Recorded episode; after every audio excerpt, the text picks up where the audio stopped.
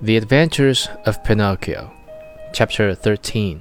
Pinocchio falls asleep with his feet on a foot warmer and awakens the next day with his feet all burned off. Pinocchio hated the dark street, but he was so hungry that, in spite of it, he ran out of the house. The night was pitch black.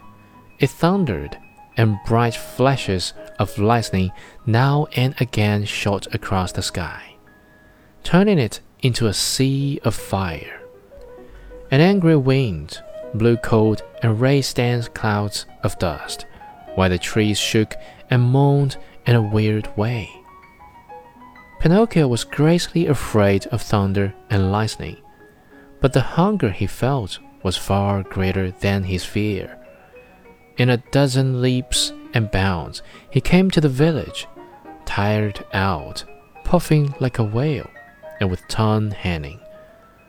The whole village was dark and deserted.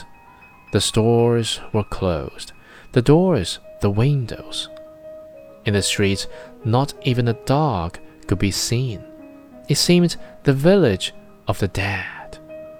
Pinocchio, in desperation, ran up to a doorway, threw himself upon the bell, and pulled it widely, saying to himself, Someone will surely answer that.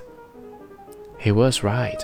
An old man in a nice cap opened the window and looked out. He called down angrily. What do you want at this hour of night? Would you be good enough to give me a bit of bread? I am hungry. Wait a minute, and I'll come right back, answered the old fellow thinking he had to deal with one of those boys who love to roam around at night ringing people's bell while they are peacefully asleep.